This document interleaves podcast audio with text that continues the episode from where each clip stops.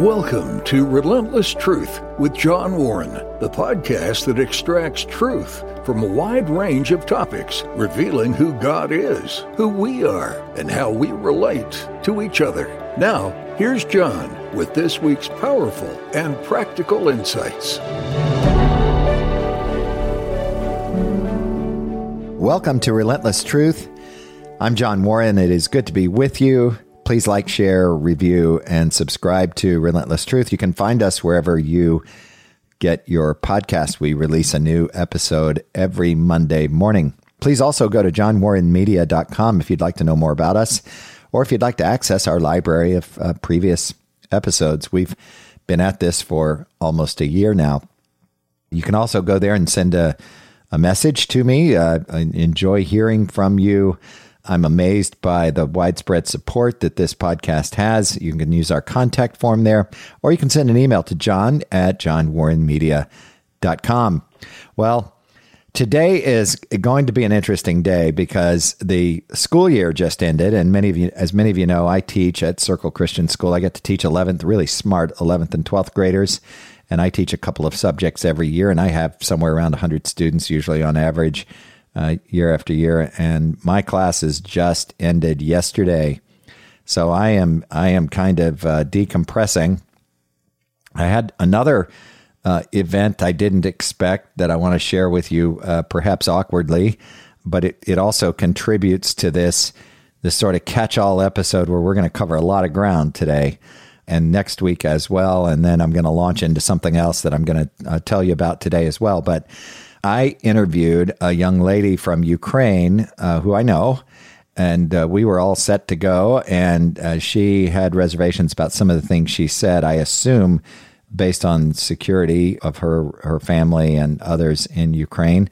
But she gave me some insights about the war, and I will uh, pass those on to you during this episode. So, so that's kind of the first thing we're going to we're going to cover, and then I did a couple of weeks ago an, an update on the economy, and and and that update is already stale because uh, this we're moving fast. I'm going to give you another update on the economy, and then and I know the the negative connotation of this word, but we're going to next talk about stewardship. And it's not stewardship the way you've heard it in sermons over the years. This is a, a, a broader topic of a biblical stewardship and what we're how we're supposed to live. There's been a lot going on in the world and and I want to I want to touch on some of those things and then I just as I said just had my last classes of the semester of the school year. I'm going to miss the uh, seniors at Circle Christian School. You've heard from some of them in early episodes back last summer when we started the podcast, I interviewed, I had conversations with several of them. They are just a rich blessing, an amazing group of young people. But one of the things that I do at the end of the school year, I did this year for the first time, is ask them about topics they'd like to hear me discuss on the podcast. And a theme among all of the hundred or so students was they want me to just rant from time to time about all the goings on in the world. And I'm probably not the best at that, but I want to acknowledge also a guy named Josh Brown and a lady named Jen Ransom and others at his productions. They produce this podcast and do a beautiful job of it. But Josh told me early on in this process, he gave me some very valuable coaching, and I didn't even really understand the point he was making. But he said, You're going to be way better at this by the time you get to the end of your first year than you are today. And I thought, well, you know, I talk for a living in class and I do some other things that I think are interesting and I do some public speaking. And so I can't imagine that I would be able to improve a lot uh, over. Plus, I'm old and set in my ways, I guess. And yet now I understand what he meant. And I want to thank you, the loyal Relentless Truth uh, listener for tolerating this, but I, because of the lag time in these episodes, I sometimes confuse the order of their release and I sometimes make reference to the date. And there's a three or four week lag time where I, I produce an episode. I do the audio for the episode and send it away for producing at Josh's place. And then by the time it's released on a Monday, a few weeks later, some of my references uh, just don't apply. And in this fast moving world, I'm really nervous about about our topics today, particularly Ukraine and the economy, because we are in a fast paced world where things change quickly. So I'm going to give you the the late April update as best I can. I think this information will be very helpful to you anyway. What has just happened in the news, interestingly, is Elon Musk has gone from making a bid for a hostile takeover of Twitter. He's attempted to spend, I, I think it's uh, $44 billion to acquire all of the shares of Twitter and take it private. He was rebuffed by their board in the media, kind of, sort of. And then they recognized their fiduciary duty. And apparently, based on all the the releases to the media this week, Elon Musk has been awarded this company at that price. And I would assume what happened there is is the the board recognized their their fiduciary duty and uh, took a closer look at the uh, his funding and recognized that this is actually good for the shareholders of Twitter. Well, it's not good, apparently, for some of the media on the left and some progressives in our country and many of the employees of Twitter. They are, to say they're melting down would be an understatement. There's talk of litigation, and they took a day last week. They took a day off to to mourn or to grieve or to gather their thoughts bless their hearts, these employees, because they are just so emotionally devastated that this man, Elon Musk, is taking their company over. I believe this is the largest public to private takeover in the history of our country, perhaps in the history of the world, in terms of dollars. And I, if I recall, the uh, share price is fifty-four dollars. They were at the time Mr. Musk bought his 9%, original 9% of the company, I think they were trading at 10 or $15 less than that. They've been kind of bouncing around in the 40s, I think, for uh, uh, stock price. So, uh, fun times. But to talk about Ukraine just for, just for a, a, few minutes, and I, I won't do this justice. My guest certainly did, and she poured her heart out and it prompted me actually to go watch a, a documentary on um, on Ukraine from uh, uh, the 2014. I wish I remembered the the name of the documentary. I think it was on Netflix. It might have been on Amazon Prime, but it's the uh, the story of the kind of the the revolution that Ukraine staged. And I, I follow the news uh, almost to an annoying level, if you ask my wife uh, and friends but I just don't remember. I, I remember Russia's takeover of Crimea at, back then, and I remember you know reading about this guy that Russia installed as head of Ukraine, and the Ukrainian people sort of uh, uh, uh, threw him out. I think he fled in the middle of the night and now lives in exile somewhere in Russia, uh, if you can call it that. And that documentary, I, I would commend to you. It's a uh, this, this is a heartier people than I realized. I have a friend, Richard Warner, who is a, a dear friend, he and his wife, Barbara. And I made the mistake of saying to Richard, uh, and he's been very gracious uh, uh, about this, not sort of rubbing my nose in this, but but I, I said, you know, it looks like the Ukrainian people would just welcome Russia with open arms. Well, I wish I'd seen that documentary before because the Ukrainian people have, and, and I know several of them. My wife and I had the pleasure of hosting some of them in our home uh, with um, Music Mission Kiev years ago, and uh, I've kept in touch with that organization over the years. Know uh, Randy Johnson and a lot of those uh, folks who do some really good work there. But and I know their spirit, and I know how smart they are, and how how tough they are. But I thought that relationship with Russia was so close that this wouldn't be much of a conflict. It would kind of, I, I think the Russians thought that too. Uh, now that now that I look at it, I thought they were just going to ride in with their tanks and, and white flags would pop up everywhere and, and this would be over in short order. Well, that certainly hasn't happened, has it? And so my guest talked about her dad living there. The experience with the uh, the Russian army is that they they're afraid of the Ukrainian army, and this the Russians have them outmanned and, and better equipment and, and better supplies and, and, and better vehicles, better everything. But the Ukrainians have a stronger will to fight and they know the terrain. And it's their country and they're defending it. And uh, there are people living in, in, in some of these towns, some of these provinces on the eastern and southeastern part of Ukraine who are just under duress. They're surrounded. They are they are withstanding a barrage of missiles and and munitions and constant Russian soldiers who are being uh, resupplied and, and reinvigorated by uh, replacement troops. And this group of U- Ukrainians is hardy and they are defending their country. So I'm not going to uh, further embarrass myself by predicting that this will be over soon. But my prayer certainly, and I know your prayer is that that that it will be over soon. This is quite a conflict. I have a friend who who owns a business in Ukraine, and I've been able to learn through him how smart the people are, how resourceful they are. Uh, this is a very special nation. They value their independence, and they're clearly going to fight to the end. My guest was an orphan in Ukraine and you may know that uh, that has been a major problem in that country over the years. They, they now are a relatively free country. They appreciate liberty, they appreciate Western values.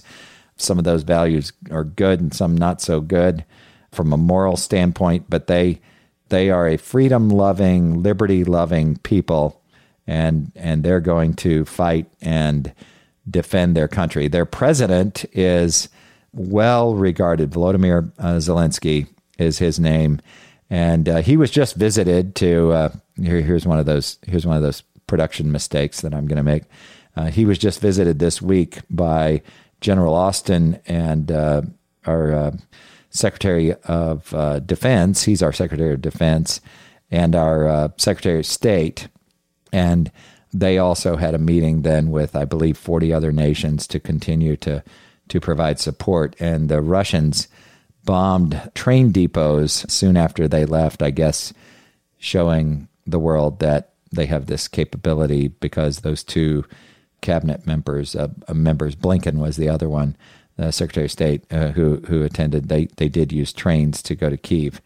It is just impressive to me that anyone has the courage to go to that city and uh, thankfully, we have uh, uh, people serving in this government, this United States government, who have that much courage. The humanitarian efforts are, are incredible, uh, they're effective. There are surgeries that are being done, babies delivered. My guest even talked about her dad being able to go to a fresh food market. They have lots of fresh food markets. They eat fresh food in the Ukraine. And they, they still, in even in this eastern province that he's in, they still have access to to fresh food. Somehow they're getting it in. The war is incredibly difficult. Uh, Russia has targeted civilian targets. You know this. They aren't fighting nicely, if there is such a thing. And uh, my prayer is I, I, don't, well, one, I don't want to forget to continue to pray for Ukraine. I would urge you to do that, that the gospel would go forward in that country. I know several pastors who minister in that country. I've had the pleasure of talking with over the last few years. And uh, I, I, pray for the Ukrainian people, pray for peace, and pray that the liberty that they love would be restored.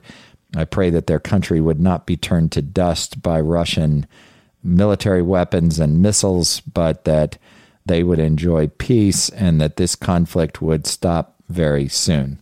So that's Ukraine. I hope to release these two episodes of this conversation with this young lady who I respect tremendously, who grew up in Ukraine uh, soon, and uh, you'll you'll enjoy those episodes. But I, I wanted to provide, I didn't do it justice, but I wanted to provide just a quick overview of what is going on in the Ukraine and what she told me about. Her anecdotes are beautiful. She talks about her childhood about people who love her here in Winter Park, Florida, the Grandstaff family who really take good care of her, uh, have taken good care of her since she moved to Florida and even before. And she talked about a lot of the people in her life who are very meaningful to her. She has a job at a place called Sinorama Lake Mary.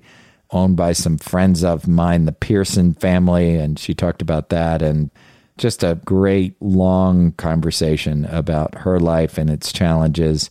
Uh, you will be pleased to meet her at the appropriate time. So, uh, next, I want to switch gears and I want to talk about the economy. And another economic update. And I know some of you say, Oh, John, not again. I don't want to hear any more about the economy. I'm sick of it. Well, I have to talk about it because a couple of days ago in China, the stock market declined eh, by 6% in one day. We had a terrible couple of days in the stock market, a Friday and a Tuesday recently, where on a combined basis, we almost values declined in the Dow by eighteen, nineteen hundred dollars for the two day period. Now we had we had a little bit of a good day between those two, but it didn't offset those those huge losses. So this volatility demands, I think, a, a, a conversation, and I, I've got to try to help all of us answer the question: What's coming next, and what can we do? So you're faced with, and you know, I've discussed this in several episodes now, but I know that you're faced with what we call inflation. It's really rising prices. Inflation is actually the devaluation of the currency, and there are number a number of things that that cause this devaluation. But you don't care about all those definitions and semantics. You care the, about the fact that when you go to the supermarket, you you pay a fortune for things. You a number of items that are considered uh, dietary staples are, are now cost double what they costed a year ago. So that's a concern. And you're probably scratching your head and saying, why is this happening? Why is our government not more concerned about this? And why is the press fighting over who caused it? And why does Joe Biden say blame everything on Vladimir Putin? And why, when I fill up my car, am I paying two times what I paid at the end of the Trump administration? Does that mean Donald Trump did something good and Joe Biden did something bad? What does it all mean and what do I do? Well, I met with a good friend of mine. His his name is Jeff Hooper, and I've I've asked him to come on my podcast and talk about the history of the United States with me coming up, and we're working on arranging that now. But I I met with him, and and we had he's a good old friend, and we we talked about how we each look at the economy and what we track. And one of the things we both track is the both the two and the ten year U.S. Treasury treasury bonds. And, and I went back after that conversation, and I really did this in preparation for my uh, wrap up at the end of the school year in my economics class at Circle Christian School. But I looked at the two year bond and I went back to the first day of the school year back in August.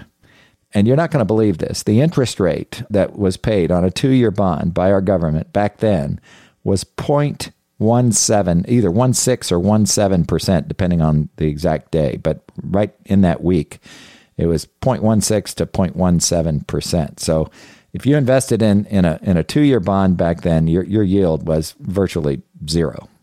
And you might realize uh, or might remember that the discount rate, that is the interest rate that the Fed actually, the Federal Reserve actually sets, that is the rate that they pay, that banks pay for overnight borrowings or borrowings among each other, was either zero or 0.25%, depending on the size of the bank. So we're going to call the discount rate back then 0.25%, just to make it easy to talk about. And the two year bond, the two year treasury, was at 0.17% in August of 2021, to be clear. Well, fast forward to last week, a couple days ago, even, and I don't know where it's going to be when this episode is released, but I got a feeling it's going to hover right around here. The two year treasury is at 2.72%, paying 2.72%. April of 2022. So, in just a few months' time, eight months' time, we've gone from 0.17% for the two year to 2.72%. And now, you say, who cares about that? John, I don't invest in treasuries. Why do I care? Well, you actually do care because the market, the U.S. government has to has to play in a market, in a bond market, and and you you've heard of municipal bonds, tax exempt bonds. They're taxable and taxable exempt bonds, and all sorts of denominations, all sorts of maturities. the bond market is an interesting market, but these rates are set by the market. They're set by supply and demand. You probably remember uh, if you if you were awake that day in economics back in college or even high school, you probably remember the concept of equilibrium, equilibrium. And you know that that there's a place where supply and demand curves cross at a certain price. And, and so this market's always looking for the right price. And just look at this movement from 0.17% for a two year treasury eight months ago in August to 2.72% today. So I'm going to put this in real simple terms. And, and my, my PhD friends in economics are going to cringe that I oversimplified this to this level, but I'm going to do it because I think it's helpful.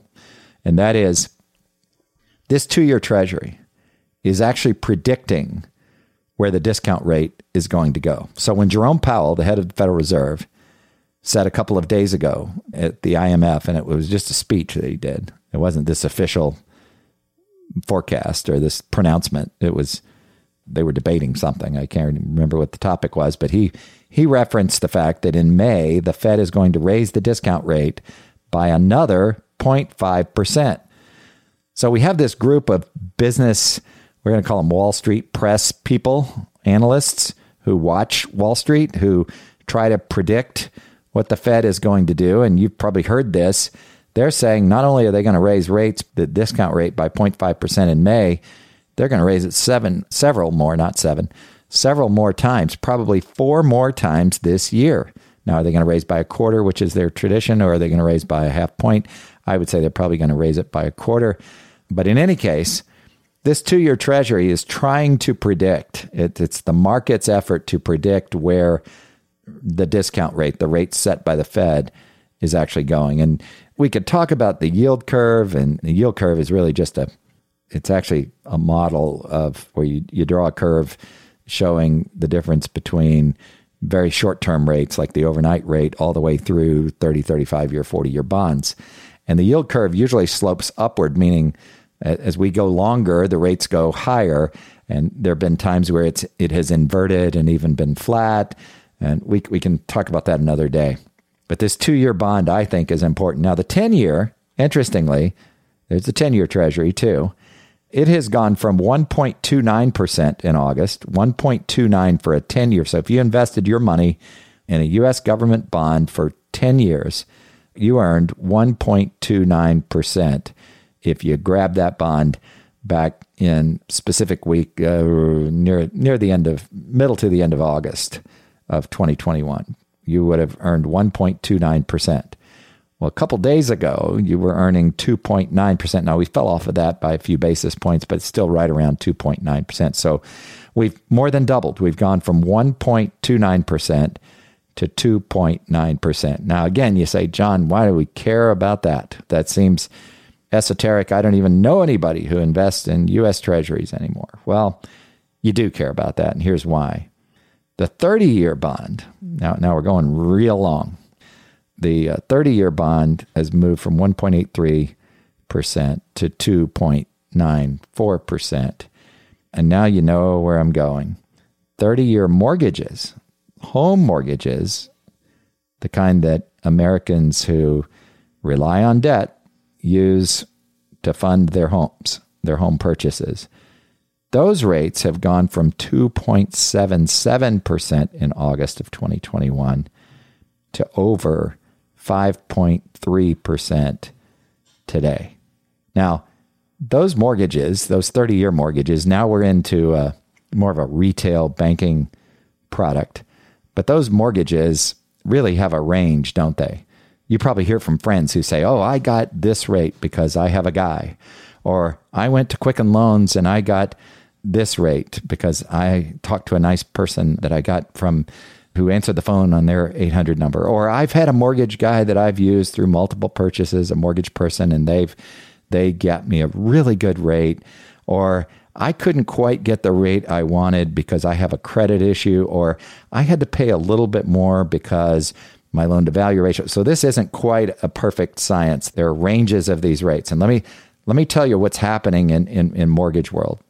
Mortgages are going up and I don't want to get in the weeds on this topic, but I'm going to grossly oversimplify this.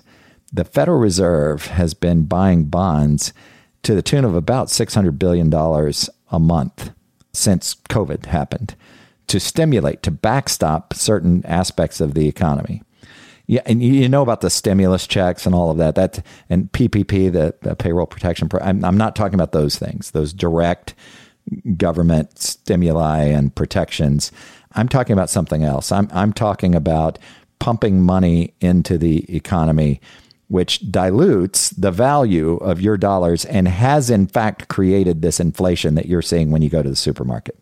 Just to say it plainly, and I know I've talked about that several times already. But I want you to think about this. What is happening with mortgages is that the Fed was buying, with some of that $600 billion, mortgage backed securities, propping up the mortgage industry. Just think of it this way taking risk on their shoulders and away from the mortgage industry to some extent. There's still risk in lending in the mortgage industry, even when the Fed had this policy in place. Well, Jerome Powell announces we're not going to do that. We're tapering that. We're not going to we're not going to do this easing. They, they call it quantitative e- easing, which is a weird way to say pumping money into the economy. We're not going to do that anymore. So, you know what mortgage companies do immediately? The real lenders, the underlying wholesale lenders, they raise their rates because you understand the, the risk yield relationship. Higher the risk, higher the yield. So, when this happens, just think of all the forces moving on, on this market. When this happens, the mortgage rates began to rise. I, I think real mortgage. I had two friends who called me on the same day, contacted me on the same day to say, "Hey, we had mortgages locked in at three point five percent, and now the lender's like trying to get out of the commitment. They want to reprice at a higher rate." Now, one of those friends was refinancing, and he decided not to go forward. The other one was purchasing a new home, and he ended up at four and a half percent, even though he had a commitment at three and a half percent. So mortgage companies started raising rates aggressively. You can go look at the curve. Just Google the average 30 year mortgage rates, and you can see this curve, and you can see that it is rising parabolically. The curve is is almost going straight up. And I think people are paying now close to 6%. People who actually need a mortgage are purchasing a home, they're going to pay about 6%. Well, you know that at 6%, a couple that has X available for a mortgage payment, say two or three thousand dollars a month. They've got good jobs and they've, they've got free cash flow that allows them to get comfortable with a, a, mortgage payment of two to three thousand dollars. Whereas they could play in the world of, of houses that are priced at four to six hundred thousand. Now they're now they're down to 250 to 350 at the at these higher rates because rates have gone from 2.77% in August to over 5.3 closer to 6%. So you look at all of that and you have to conclude that the housing market is going to have to react at some point and I'm not smart enough to know where that is. It feels intuitively and I've seen some work by a couple of experts who who say it's around six and a half percent. I, I don't know where that is for 30 year mortgages, but we fall right off a cliff from a demand standpoint at that point. Now you say, ah, don't worry about that. We have low supply of houses. Don't you know, you idiot, that maybe you wouldn't call me an idiot, but don't you know that the housing market is it's limited supply and when you have limited supply and demand is strong then we'll get through this and we won't really have much of a recession life is going to be okay and prices will stabilize and everything will be all right well, not so fast because this market, America is driven by debt, is funded by debt. We, we, the average American has barely any savings for a rainy day. And even though I know you're hearing it in some states like Florida, Texas, California, or Arizona, you're hearing about all these cash buyers who are supporting the market, buying houses sight unseen and and paying ridiculous prices that's going to stop because there are enough of the housing purchases that go on in this country that are funded by debt that that now there's going to be pressure to reduce prices. These assets are overpriced and there's going to be a correction. One person who I follow even says there will be a 50% correction in home values. And so people who think our house has gone from being worth 300,000 to 500,000, you're going to find that the house is worth 250 if what he said is accurate. I don't know whether that's accurate or not. I'm not sure that I predict this horrible falling off a cliff that he predicts, but I am smart enough to see that America's purchasing power is getting reduced at the supermarket and in the housing market. So that's really where we are. There's a vicious cycle that goes on that uh, you can imagine when people perceive that their home value is decreasing, they will, I believe, then want to put it on the market and sell it. And if they don't have buyers for it at the price they thought it was worth, then it'll have to reprice and reprice and reprice. And I think that's the environment that we're going to be in very soon. Now, right now, my friends who are in this business tell me that right now the market's okay. If you want to sell a house, you can still sell it rather quickly if you're in a good market and you can still take that price appreciation out. But friends, I am telling you that that is going to change, that that change is underway. We're beginning to hear there's an economist at Sandler Piper, a uh, female economist, I can't remember her name at the moment, but she predicted a couple of days ago that uh, Europe is going to have a a rather severe recession in 2023, and the U.S. is going to have a recession as well, a moderate one. A recession, technically speaking, to an economist, is two consecutive calendar quarters of negative GDP, negative growth from a goods and services produced standpoint. So it looks like we're headed to bumpy waters. And uh, what you can do about it today is if you're going to be selling your property to take some of your equity out, I would suggest that you move rather quickly. It's funny how mortgage rates of 5.3 to 6% sound high, but if you go back just 10 years ago, they weren't so high. Those rates wouldn't have been so high. So if we're headed to 7 or 8 or even 10%, you might be glad you made your move now. I unfortunately have to say that I think you missed your really good window of opportunity back when rates were much lo- lower not your fault. Don't beat yourself up over this. These mortgage rates are rising at a really alarming rate, at a very rapid rate. We all blinked, and about 90 days later, rates went from about 3 to 3.5% to, like we said before, 5.3 to 6 or so. So I would suggest that you follow this market so you know what's going on. I don't give investment advice, and I'm not giving you investment. I'm not licensed to give, thankfully, to give investment advice. But it seems to me that the stock market is also reacting similarly. I want to whet your appetite for another topic. It's going to be our subject next week. And I mentioned it at the outset here. It is stewardship.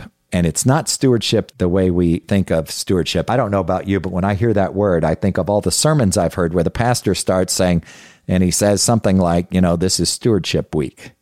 And what that usually ends up meaning to the sermon, what the sermon is typically about, is giving. And stewarding our money and giving is certainly a part of stewardship, but it's a very small part. It's a sliver of this concept. The Apostle Paul mentioned stewardship a handful of times, uh, the word stewardship. He talks about the concept quite a lot. Uh, Jesus talked about it during his ministry, even on the in the uh, Sermon on the Mount in uh, Matthew five, six, and seven or so. And we'll talk about some of these specific references next week. But today I want to just introduce the topic, and I have to tell you that being a teacher at Circle Christian School gives me a tremendous advantage over other people because I get to prepare each week. And that preparation is just really healthy for me. And then I get to go into class and have a discussion. And I actually take notes.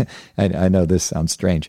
I take notes in the class because of the wisdom of the students. So we've been walking through Tim Challies' book, which I would commend to you, although it's brief and not particularly uh, detailed.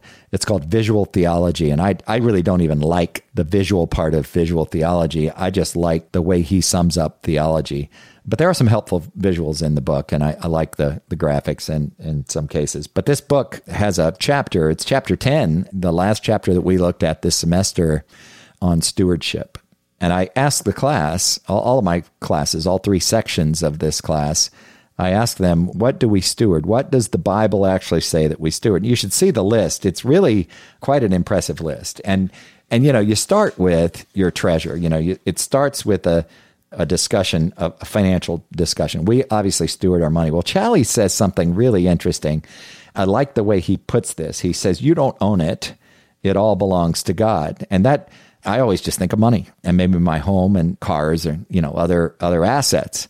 But Challies goes on to explain that no, God owns it and you manage it applies to everything. And so as the students do this list of what, what are we stewarding, what what are all the things in that context that we steward, we have time, obviously, that's a difficult one. Money, the gospel, relationships, our bodies, our talents, our jobs, our hearts, uh, the environment, our minds, the gospel, I think I mentioned already, and the other obvious things like property and money and all the rest that we mentioned in the beginning.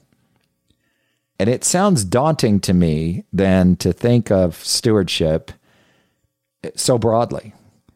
It actually sounds kind of painful. And I walk away thinking, and I'm going to prove this to you next week um, with scripture, but I, I walk away from this topic feeling overwhelmed, feeling oppressed almost by this demand, this biblical demand for me to be a good steward. And we're gonna we're gonna look in Ephesians five.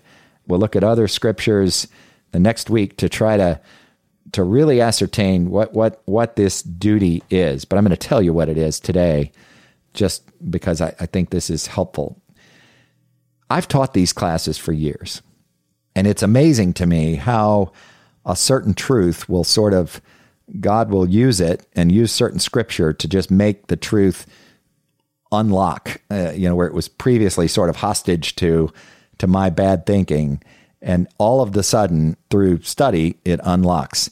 And here's the principle with respect to stewardship that just has, I've seen much more with a much more clear eyed view this year, this past couple of weeks, even. That is this when pastors, most pastors, preach on stewardship, they give me the impression that I'm supposed to live sacrificially and do the absolute best that I can. The standard is God demands my absolute best efforts. I unfortunately, in my banking career, I say unfortunately, it's, it's been it's very pleasant to do so, but I had to learn things like what are best efforts from a legal standpoint? What do attorneys say? What does the law say best efforts are? And what, what's a reasonable effort and, and what all those things mean? And so in my head, when I think of best efforts, I think of absolute best efforts. No slacking off, no faking it, no no achieving a certain and I think of stewardship and God's standard and I know who God is. I know I can taste that just a little bit from study and we've talked about it here and I believe that God is transcendent. That means apart from us, larger than we can imagine. And it intimidates me to think that He demands my best efforts in stewardship. So I studied the word steward and stewardship, those words, two forms of the same word. And here's what I've come to realize that, and maybe I'm just framing it this way, and maybe that's why it's helpful to me in stewardship, in biblical stewardship, our best efforts aren't the issue. It is the will in stewardship. In stewardship, we are to execute the will of the owner of the asset that we're stewarding. and I, I, don't know whether that sounds powerful to you or not. Maybe everybody else already knows this, but that's a game changer to me. I'm supposed to execute. So if God owns it all, I'm supposed to execute my stewardship duty to reflect his will. Think of it, think of a house steward, a person who stewards another person's assets on earth, just to simplify this. They don't go make decisions. So the I guess the stereotype would be the the steward is left managing the the estate of the the wealthy guy who goes on a, a trip around the world for six months.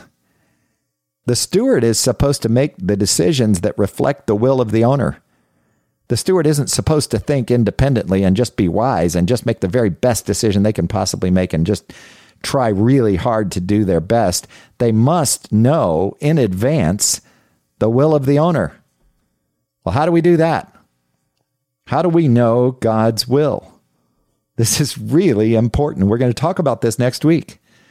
We know God's will through scripture and prayer, primarily. Sorry, seminary friends, for oversimplifying that, but that's how we know it. In the case of the steward managing resources for the rich guy, they've got to sit down and talk. They've got to have a plan. It's helpful if if they're intimate, if they know each other intimately, so that the steward knows what the owner would do, what the owner's will is for those assets. Do I buy? Do I sell? Do I trade? How do I maintain them? What sort of decisions do I have to make? If, if I've got to manage the whole estate, I've got to know the will of the owner. If that were not true, the person wouldn't be a steward. They would just have some fiduciary duty to do their best. Stewardship and fiduciary are not the same. I've said they're the same for years. I don't believe that to be the case, and I think I can prove it biblically next week. And we're going to take a good shot at doing that. So we must know God's will. Now, the typical Christian, and I spent most of my life thinking this, typical evangelical probably thinks when you think about God's will, just imagine this. Walk into a Christian bookstore, if they still exist, and we get our books through Amazon because it's just so cool that you can order it and it shows up tomorrow. But imagine walking into a Christian bookstore and saying to a clerk, I'd like to see all of your titles on determining God's will. Oh my goodness. Hundreds, if not thousands, right? And most of them are coming at this, this topic, determining God's will from, from the standpoint of I'm walking down the path, the road forks, and I've got to choose the left fork, fork A, or the right fork, fork B. I just thought of really a random thought that Yogi Berra said when you come to a fork in the road, take it. But usually we think when we want to determine God's will, it's it's where am I going to go to college? What what should I do for a career? What about this decision? I've got to make a decision, and I, and I've got, and, and sometimes that decision isn't even a moral decision. If it's a moral decision and Scripture addresses it, it's easy, but we know what's right. We sometimes resist it, but sometimes it's do I keep this job working from home, or do I go get another job and drive to work? Or do I purchase this thing or not this thing? Or do I purchase this item or a different one, a substitute good? Or in my parenting, do I go down this path or this path? And some of those things are unlocked in Scripture or revealed by Scripture. But I believe God's will, and I believe my theologian friends will agree with this God's will is disclosed in Scripture. And it's best summarized in the command to glorify God. Love your neighbor as yourself and glorify God, the New Testament summary of the law. And I butchered that, but you get the idea. It's those two things. They do summarize the law. The law is summarized this way. And so how we glorify God to to do that, to know his will, we must know him. And to know him, we've got to spend time in scripture. This is one of the real benefits of being in scripture every day and trying to dig deeper and trying to really understand the truth of Scripture. We know things like Scripture doesn't contradict Scripture. We have some difficult passages. We have to come to grips with God's disclosure to us. Is it complete? There are mysteries. There are things we, we won't ever understand. There are there are some there's some tension in some areas that appear to be contradictions, but we can study. I don't believe there are any meaningful contradictions in Scripture, but we we can study and pray, and God illuminates us as we're sanctified, as we mature, and we can know, we can rest knowing His will. We don't have to, the way I used to look at it, and this, I, I know this is, you're going to think less of me for this probably, but this is a horrible way to look at life. But I was kind of taught this growing up in my church. And I, I embraced this as a young adult as well. And that is if I have to choose A or B, I will only know whether it was God's will for me or not based on I'm going to do my best. I'm going to try to figure it out. I might I might even pray about it. But it's almost unknowable unless you're really spiritual and those really spiritual people seem to get it right and evidence that they got it right or that I got it right is how it turned out after the fact. If it turned out positively for me, that must have been God's will because after all, God loves me. I never learned all the all the verses that talk about trials in our lives being used by God to make us steadfast. I, I, I didn't really get that. I didn't really learn about how to recover from failure, the value of failure. I think of athletes when I talk about this, but but look at their failures. Look at the even pop stars, even well-known, successful, wealthy business people. Go study their failures. God uses failure in our lives to teach us, to make us, in Paul's words, to make us steadfast, grounded. There's so much there, and I'm now rambling through this topic, and I haven't referenced the passages of scripture that I have in front of me. In the interest of time, I want to cover this topic thoroughly next week. But I think because stewardship is not what we think it is, it's actually reflecting the wishes of the owner of the assets. And he owns it all. Everything on that list I read from my students' discussion in class is owned by God, and I'm stewarding it. And stewarding it is simply reflecting the will of the owner. And God's will for me is that I glorify Him with my life by loving my neighbor as myself. So we got to talk about agape. We got to talk about learn, loving without reciprocity. We've got to talk about what that means, what that looks like, how in the world can I steward these things money, time, the gospel, relationships, my body, talents, my job. How can I steward those things appropriately? What in the world does stewarding those things have to do with loving my neighbor and thereby glorifying God? We're going to talk about that next week. That's exciting. Thank you for your support. Pardon the rambling today. We covered a lot of ground. Our great hope is in Jesus Christ. We can rest in that. So please like, share, review, and subscribe to Relentless Truth. Share this podcast with your friends. We we now have listeners all over the world, and the way they find out about us is by somebody listening and sharing. Don't underestimate your value in spreading the word of relentless truth. You can go to our website, johnwarrenmedia.com, for more information. Please contact me there, or you can contact me at john at johnwarrenmedia.com. Thank you so much for your support. Until next time. Thanks for listening to Relentless Truth with John Warren. Please consider sharing this podcast and subscribe to receive future episodes. Connect with John regarding your comments, questions, and show ideas through johnwarrenmedia.com or at John Warren Media on Facebook, Twitter, or Instagram. That's all for this episode. Join us next week for another edition of Relentless Truth with John Warren.